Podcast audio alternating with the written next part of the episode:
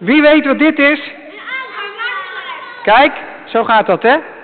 Dan zit je in een boot. Dan heeft jouw papa vast een boot. Ja, een hele snelle, hè? Dat weet ik. Ja, ja moet allemaal snel in Aalburg, dat is altijd waar.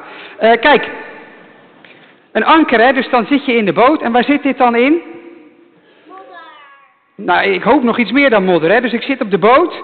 En dan doe ik zo het anker naar beneden. En dan gaat het in de... Heel goed, in de grond. Kijk, een anker, wat, waar is dat voor bedoeld? Oké, dat de boot stil ligt en stevig. Ik liep van de week langs de Maas en toen zag ik s morgens vroeg daar een boot liggen midden op de rivier.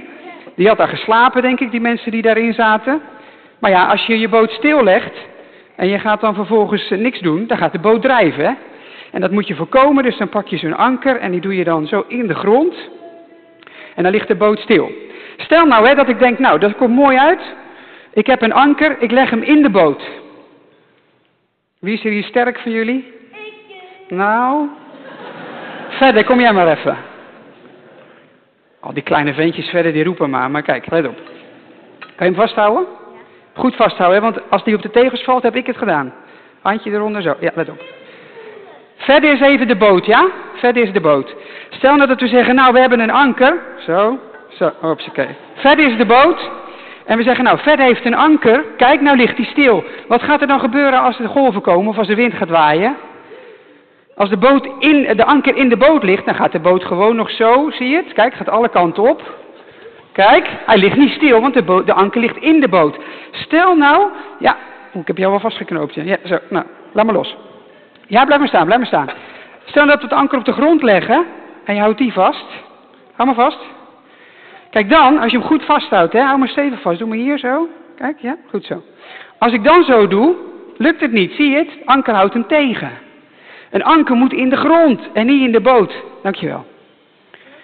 Eigenlijk lezen we straks in de Bijbel dat de Heere God voor ons wil zijn als de grond waarin je stil ligt. Dus de Heere God bedoelt dat als je je anker in de grond legt, dat betekent als je gelooft wat de Heere God je zegt, lig je vast. Ga je niet alle kanten op, maar lig je vast. Maar stel nou hè, dat ik dit anker in de grond doe en ik doe het touw niet vast aan de boot. Wat gebeurt er dan? Dan ga je alsnog overal heen, hè? Ja, en dan kan je het anker kwijtraken. Ook dat. Dat Klink, klinkt alsof dat wel eens een keer is gebeurd, maar ik zal er niet naar vragen. Maar je moet dus het touw vasthouden, hè? Als je het touw niet vasthoudt, heb je ook niks aan het anker. Eigenlijk is wat we in de kerk geloof noemen, is dit. Dat zwarte ding, het touw. Dat is het geloof is waarmee je het anker vasthoudt en dan lig je vast en stevig. En daarom gaan we kinderen dopen. Dat is een soort teken van de trouw van de Heere God. Dat betekent dat je op Hem kunt vertrouwen als een soort anker. En door als je gelooft, hou je dat anker vast. En dat is wat we hopen dat Job en Mare en Julius doen, waar we om bidden. Wij gaan samen uit de Bijbel lezen en we lezen dus Hebreeën 6. Vorige week hebben we gelezen tot vers 8. We zijn hier in de kerk bezig met een prekenserie over dat Bijbelboek. En nu zijn we bij vers 9 gebleven. En ik lees vers 9 tot en met 20. Hebreeën 6, vers 9 tot en met 20. Klinkt het woord van God zo. Hij heeft ze net stevig vermaand dat ze moeten oppassen om niet weg te raken, af te haken. En nu gaat hij ze bemoedigen. Ook al spreken we zo, dus dat betekent scherp geliefde, wat u betreft zijn we overtuigd van betere dingen die met de zaligheid samenhangen. God is niet onrechtvaardig, dat hij uw werk zou vergeten en de liefdevolle inspanning die u in zijn naam hebt bewezen, doordat u heilige gediend hebt en nog dient. Maar wij verlangen ernaar dat ieder van u dezelfde inzet toont, tot volle zekerheid van de hoop, tot het einde toe, zodat je niet traag wordt, maar navolgers bent van hen die door geloof en geduld de belofte beërven. Dat woordje belofte is dus een kernwoord in dit gedeelte. En dat gaat hij verder uitleggen. Want toen God Abraham de belofte deed, heeft hij bij zichzelf gezworen. Er was natuurlijk niemand hoger dan hij bij wie hij kon zweren. En daarom zei hij, Genesis 22, dat lezen we straks even kort. Voorzeker, rijk zal ik u zegenen en overvloedig zal ik u in aantal doen toenemen. En zo heeft Abraham de belofte verkregen nadat hij daar geduldig op heeft gewacht. Mensen zweren altijd bij iemand hoger dan zijzelf. En de eed waarmee je de waarheid probeert te bevestigen, is het eind van alle tegenspraak. Dat wilde God ook. Hij wilde namelijk de erfgenamen van de belofte nog meer de onveranderlijkheid van zijn raadsbesluit bewijzen. En daarom heeft God ook die bekrachtigd met een eed. Hij heeft gezworen, opdat wij door die twee onveranderlijke dingen, waarin het onmogelijk is dat God zou liegen, een sterke troost zouden ontvangen. Dat is dus het doel, dat wij een sterke troost ontvangen, wij die bij Hem de toevlucht hebben genomen, om de hoop die voor ons ligt vast te houden. Die hoop hebben wij als een anker voor ons hart, voor onze ziel, dat vast en onwrikbaar is. Wat is dan de grond waarin dat anker ligt? Het binnenste heiligdom, achter het voorhangsel, dat is namelijk de plek waar Jezus voor ons is binnengegaan. Jezus die naar de ordening van Melchizedek hoge priester is geworden tot in eeuwigheid. We lezen een paar versen uit Genesis 22. Dat is namelijk het verhaal dat de schrijver in zijn hoofd heeft. Het is het verhaal waarin Abraham werd opgeroepen om zijn zoon te offeren. En daarna klinkt dan dit, vers 15 lees ik eventjes, Genesis 22, vanaf vers 15, daar lezen we dat stukje waar de schrijver op doelt, waar de Heere God zweert. Daarna riep de engel van de Heere, vers 15, tot Abraham voor de tweede keer vanuit de hemel.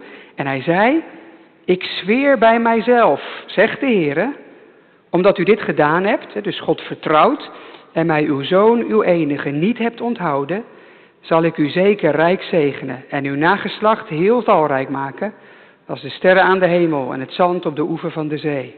Uw nageslacht zal de poort van zijn vijand in bezit hebben. En in uw nageslacht zullen alle volken van de aarde worden gezegend, omdat u mijn stem gehoorzaam bent geweest. Tot zover. Zalig bent u, ben jij, als u het woord van God hoort, bewaard als het woord van God en er ook zo uit leeft. Amen.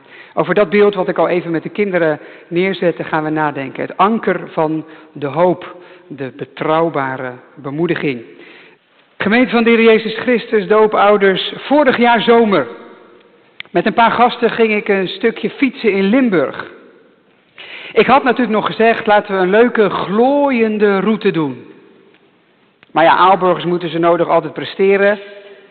Dus er moesten een paar fikse Limburgse bergen in. Zij hadden dat natuurlijk vaker gedaan, ik niet. Dus je mag raden wie het het zwaarst had. En één van hen zei dan, ik zal geen namen noemen. Joh, ik heb deze vaker gedaan, dit valt echt mee. Nog een klein stukje stijl, maar om de bocht. Kom op, even trappen. De eerste keer geloofde ik hem. Maar het klopte natuurlijk van geen kant. Aan die klim kwam geen einde en ondertussen werd ik ingehaald fluitend door de plaatselijke postbode van 80. Zo gaat dat in Limburg. Dus de tweede keer dat hij zoiets bemoedigends zei, dacht ik, tuurlijk. En tik tik, pedaaltjes los, voeten van de pedalen, ik ging lopen. Ik zie jullie boven wel. Een bemoediging werkt alleen als die klopt. Anders klinkt het wel leuk, maar als het niet klopt, werkt het als een boemerang. Eigenlijk is heel het boek Hebreeën gewoon één grote aanmoediging. Hou vast aan Jezus. Deze mensen hebben vol overtuiging voor Jezus gekozen, maar nu twijfelen ze. Het gaat allemaal niet zo makkelijk meer als eerst. Hebben ze wel de goede keuze gemaakt? En dus klinkt het, laat hem niet los, hij is het beste wat er te vinden is. Je bent er bijna, hou vol. Maar ja, die schrijver voelt wel aan, ik kan ze wel bemoedigen, maar dat werkt alleen als het betrouwbaar is. Thema is vanmorgen daarom een betrouwbare bemoediging. Ik wil eerst iets zeggen over die bemoediging, maar ik wil eigenlijk vooral stilstaan bij dat betrouwbare. En dan bedoel ik de betrouwbaarheid van God. Want dat is wat wij vanmorgen vieren. Eerst die bemoediging zelf. Want de schrijver voelt wel aan, dat hebben ze nodig. Ze zijn heel bewust christen geworden. Dat is in hun leven ook wel wat zichtbaar geworden, vers 10. Maar het lijkt een beetje stil te staan. Het, het gaat gewoon zijn gangetje. Maar het bruisende is eruit. En is dat niet heel herkenbaar? Ik kwam in alle drie de doopbezoeken terug. Je gelooft oprecht, je geloof gaf mooie momenten, je weet waar je moet zijn, waar je wil zijn. En toch laat je het soms ook gewoon zomaar lopen. Lukt het gewoon niet om te geloven op een manier die aan je eigen verwachtingen voldoet? En dat waarvan je denkt dat God het van je verwacht. Je komt minder aan de Bijbel toe, minder aan gebed. De vermoeidheid in je systeem, alle ballen die je in de lucht moet houden. Of de zorgen die als een soort deken over je heen liggen. Laten we eerlijk zijn, de tijd waarin je kleine kinderen hebt is gewoon ontzettend intensief. Onderschatten we denk ik vaak, ook in onze gemeente. Oh, het is allemaal leuk en prachtig, zeker, maar het is ook mega intensief, ook voor je geloof. Want je mist de rust en de tijd om gewoon op adem te komen. Die, die, die ruimte is er amper. Maar ook daarna. Herkennen we toch allemaal wel? Dat je, je verlangt ernaar je toe te wijden aan God. Voor jezelf, voor je gezin. Je gunt jezelf en je kinderen een groot en goed geloof. Maar het is niet eenvoudig. Je tieners stellen je vragen en je merkt, ja, waar sta ik eigenlijk zelf nog? Je volwassen kinderen gaan andere wegen en jij wordt er onzeker van. De schrijver verlangt voor die gemeente naar inzet, zodat ze hoopvol en ontspannen mogen leven. Helemaal voor God. Ik proef dat verlangen heel vaak in onze gemeente. We weten het, we willen het ook, maar, het lukt soms gewoon niet en dat frustreert. Dat frustreert ondernemers die gewend zijn om aan een paar knoppen te draaien en dan werkt het weer. Zo werkt geloof dus niet. Het is goed om daarin ook een beetje genadig te zijn, denk ik, naar elkaar. Voorzichtig met al te grote geestelijke verhalen. Alsof geloven, als je tenminste een goeie bent, zomaar gaat. De Bijbel is veel genadiger dan wij vaak voor elkaar zijn. Ook door dit soort stukjes erin te laten staan. Alsof de Heere God ons wil laten zien, waar jullie mee worstelen, daar worstelen ze al eeuwen mee. Kijk even wat verder dan dat puur persoonlijke van jezelf. Het is gewoon niet zo makkelijk om toegewijd te zijn en te blijven. En dus hebben we elkaar nodig. Elkaars bemoedigingen ook. Mensen die bijvoorbeeld zeggen, hou vol. Maar ook mensen die gewoon naast je staan. Die met je meedoen. Zoals het in de Tour gaat. Als iemand gevallen is of lek reed, dan laat een ploeggenoot zich zakken, omdat je samen makkelijker bij het peloton terugkomt dan in je eentje. Misschien zit jij in een middelmatige fase in je geloof. En je ziet een ander genieten van God. Wees daar dan niet jaloers op. Wees er dankbaar voor, want morgen is het zomaar andersom. Misschien vind jij vandaag moeilijk om mee te zingen. Laat je gewoon leiden door het zingen van iemand naast je of achter je. Volgende week is het zomaar weer andersom. Misschien heb jij moeite om te bidden. Laat je gewoon vallen in gebed van een ander. Morgen is het weer andersom. Denk je dan aan die ander die toen voor jou gebeden heeft? Gewoon iemand die met je meedoet. Bemoedigingen, kom op, laten we deze weg gaan. Maar die bemoedigingen kunnen ook wel een extra druk met zich meebrengen. Goed bedoeld kunnen ze juist je wanhoop voeden. Ja, ik wil wel volhouden, maar het lukt me niet. Het is goed om te zien daarom wat die bemoediging hier dan is. Blijf vertrouwen dat je krijgt wat je is beloofd. Blijf koppig geloven dat het waar is wat je is gezegd. Dat is toewijden. Hebreeën 6 bedoelt niet, kom op, een beetje perfecter, een beetje beter. De boodschap is, hou vast aan wat je is beloofd. En dus is het niet gek dat Abraham als voorbeeld wordt genoemd. Want als er iemand in de Bijbel koppig heeft vastgehouden, dan hij wel. In Abraham zie je wat het hart is van geloof. Meer vasthouden aan een woord dan vertrouwen op wat je ziet. Geloven is meer je oren geloven dan je ogen. Want alles wat Abraham ziet, het kan niet en het klopt niet. De belofte die Abraham hoort is, Abraham, je toekomst ligt in een ander land. Uit jou zal een groot volk voortkomen en door dat volk heen zal God de hele wereld zegenen. Abraham heeft niet eens één kind. Hij is oud, zijn vrouw is oud, het land waar God het over heeft is bezet door andere volken. En onderweg maakt Abraham gewoon domme, egoïstische keuzes. Abraham ziet helemaal niet genoeg in zichzelf, om zich heen, maar telkens weer zoekt God hem op en zegt hij, Abraham, onthoud wat ik je heb beloofd, mijn woord is waar, ik doe wat ik zeg. En op de een of andere wonderlijke manier heeft Abraham daar altijd aan vastgehouden. Ja, soms dacht hij het zelf beter te weten. En soms dacht hij, dit wordt helemaal nooit meer wat. En toch, Abraham bleef geloven in wat God hem had gezegd. Dat is geloof. Dat is het hart. Los van wat je meemaakt om je heen en in jezelf, koppig blijven geloven. God doet wat hij zegt. Zijn woord is waar. Ik hou aan zijn belofte vast. En alles wat wij doen hier in de kerk is om je daarbij te helpen. Woorden, liederen, ervaringen, ontmoetingen. Elke zondag opnieuw en ook door de week. En in het bijzonder vandaag, als er wordt gedoopt. Vorige week, toen we avondmaal vierden. Dat zijn hulpmiddelen om je te helpen vast te houden aan wat je is beloofd. De doop, avondmaal, dat zijn dingen die je voelt. Op je arm, het water van net, op het hoofd van je kind. Je proeft brood en wijn, je ziet het liggen. En die helpen je geloven in wat je niet voelt en niet proeft en niet ziet.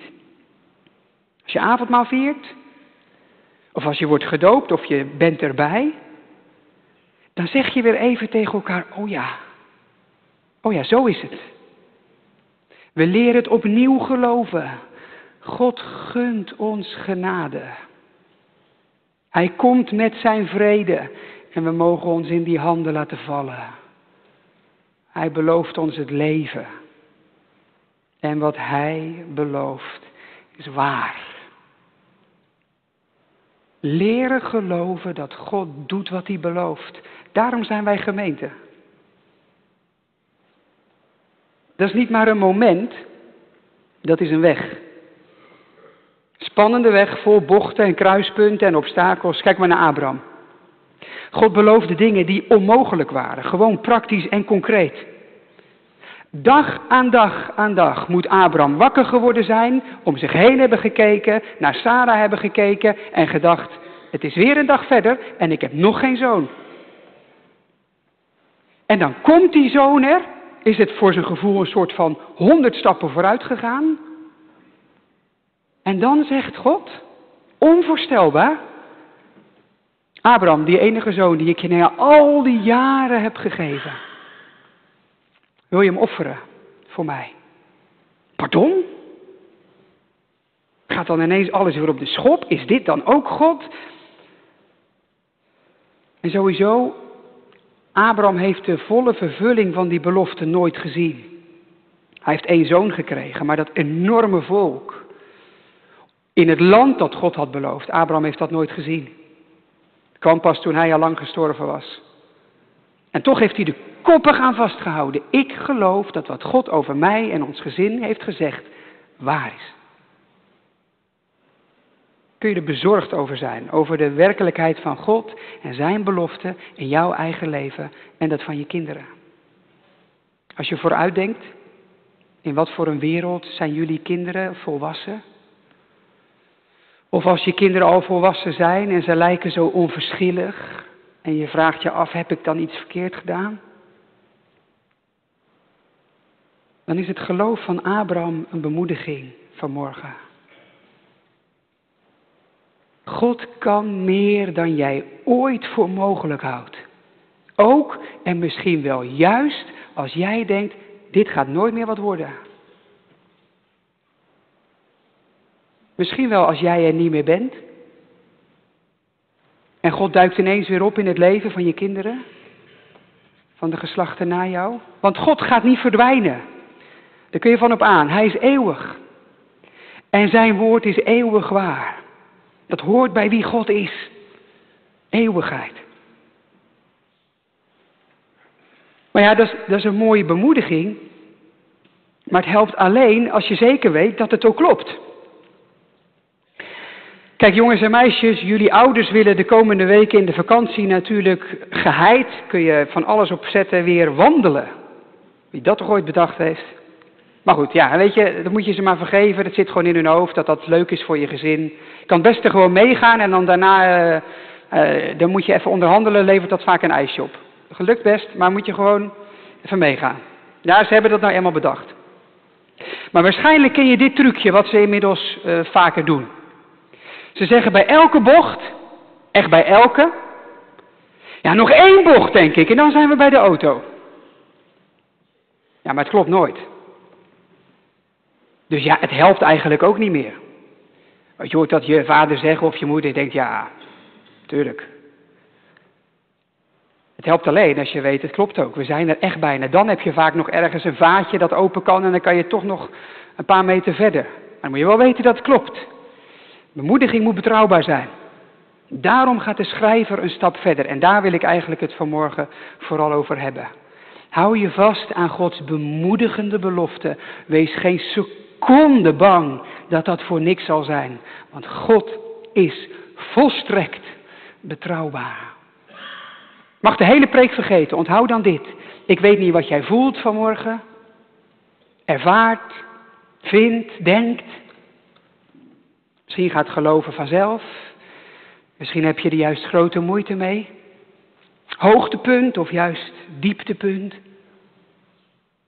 Hoe jij hier ook zit. Wat jij voelt of vindt. Het is helemaal niet zo belangrijk. Dit is belangrijk, Gods betrouwbaarheid. Dat God doet wat Hij zegt. Dat vieren we vandaag. De doop is niet het teken van mijn betrouwbaarheid, maar het teken van Gods betrouwbaarheid.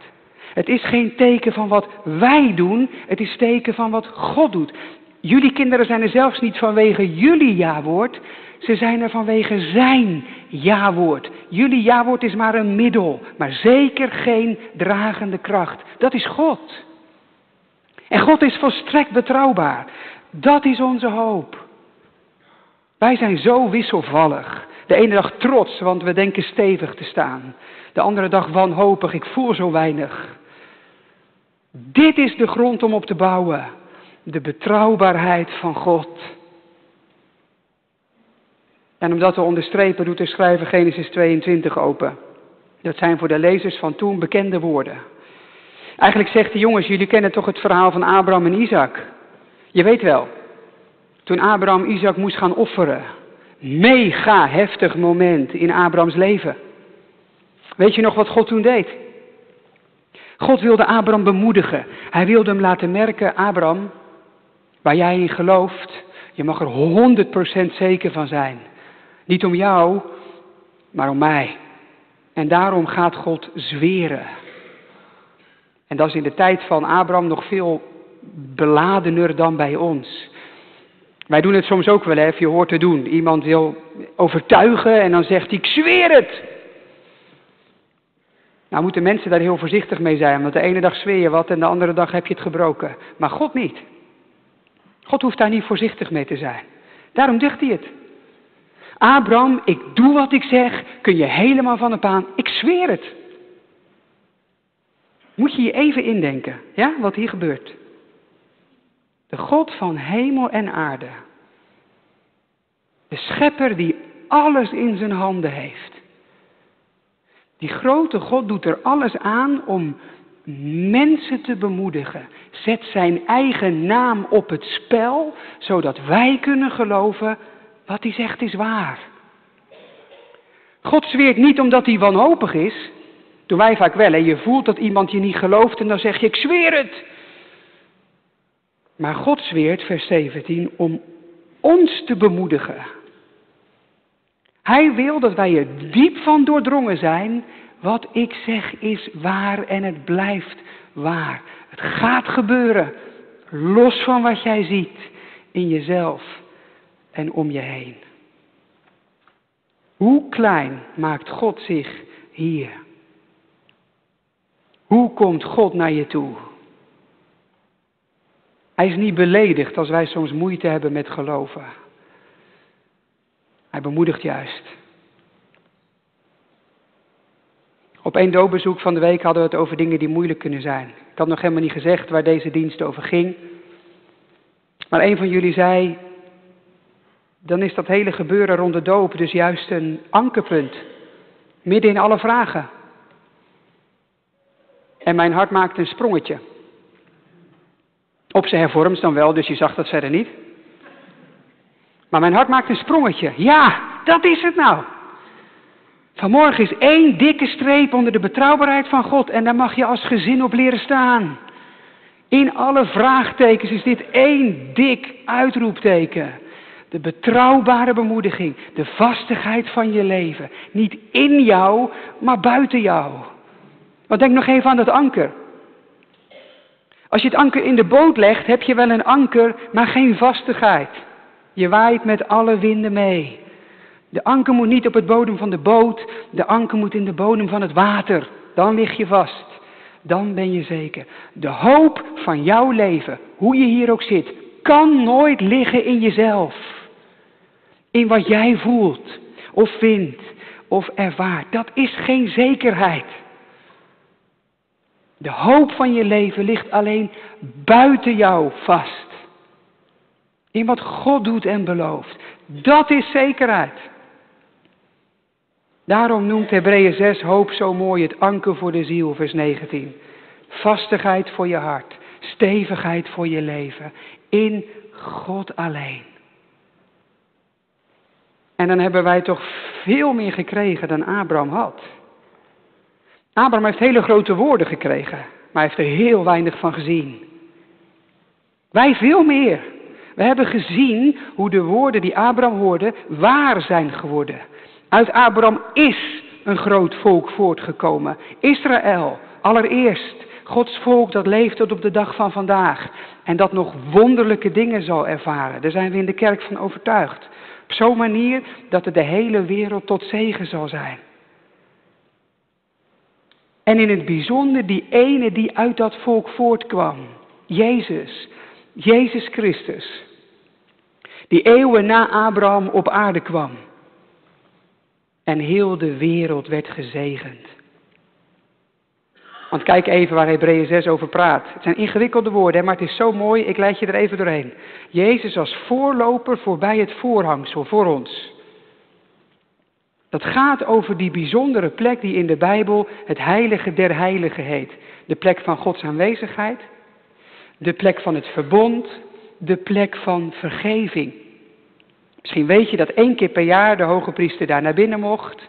Die ging dan offeren en dan mocht Israël opnieuw beginnen. Jezus Christus gaf zijn leven aan een kruis, offerde zichzelf uit naam van liefde, bracht vergeving en genade en een heel nieuw leven toen hij opstond uit de dood.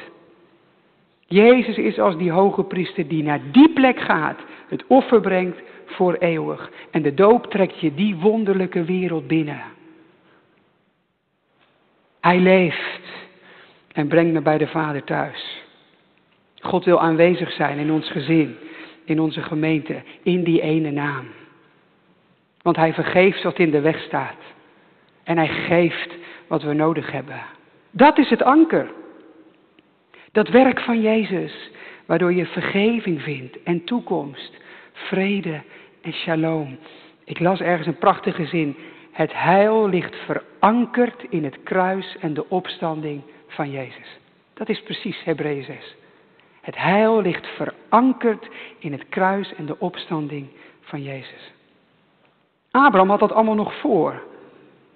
Voor ons is dat allemaal achter. Het is vervuld. Het is gebeurd. En ja, er moet nog van alles gebeuren. God is met de wereld nog niet klaar. Maar er is genoeg gebeurd om te weten, God is betrouwbaar. Hij doet wat hij zegt. Dus het enige wat wij geroepen worden te doen vanmorgen is dat touw vasthouden. Niks meer, niks minder. Dat is geloof. Het anker ligt vast in wie God is en wat God zegt. En wij houden alleen maar het touw in handen. Want een stevig anker zonder touw, dan ga je alsnog alle kanten op. Maar een stevig anker en het touw vast, dan lig je veilig en zeker. Doopouders, gemeente, de hoop is zeker. Het anker ligt vast. Je kunt volkomen op God vertrouwen. Er is vergeving, er is vernieuwing, er is leven tot in eeuwigheid. Dat is de belofte. Voor ons, voor onze kinderen. Houd aan die belofte koppig vast. En ontvang zo zijn bemoediging vanmorgen. Zoek het niet in jouw betrouwbaarheid. Vind het in de zijne.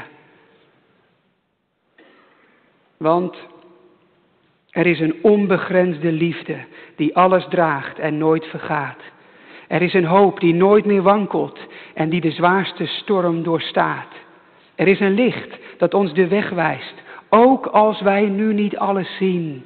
Een fundament voor ons vertrouwen tot aan de dag waarop we Hem zien. Er is een eeuwig rijk van vrede dat in ons midden zichtbaar wordt. Een stukje hemel hier op aarde, in Jezus, Zoon van God. Hij is de speel van alle eeuwen. Hij is het anker in de tijd. Hij is de bron van al het leven. Hij is ons doel in eeuwigheid. Halleluja. Amen.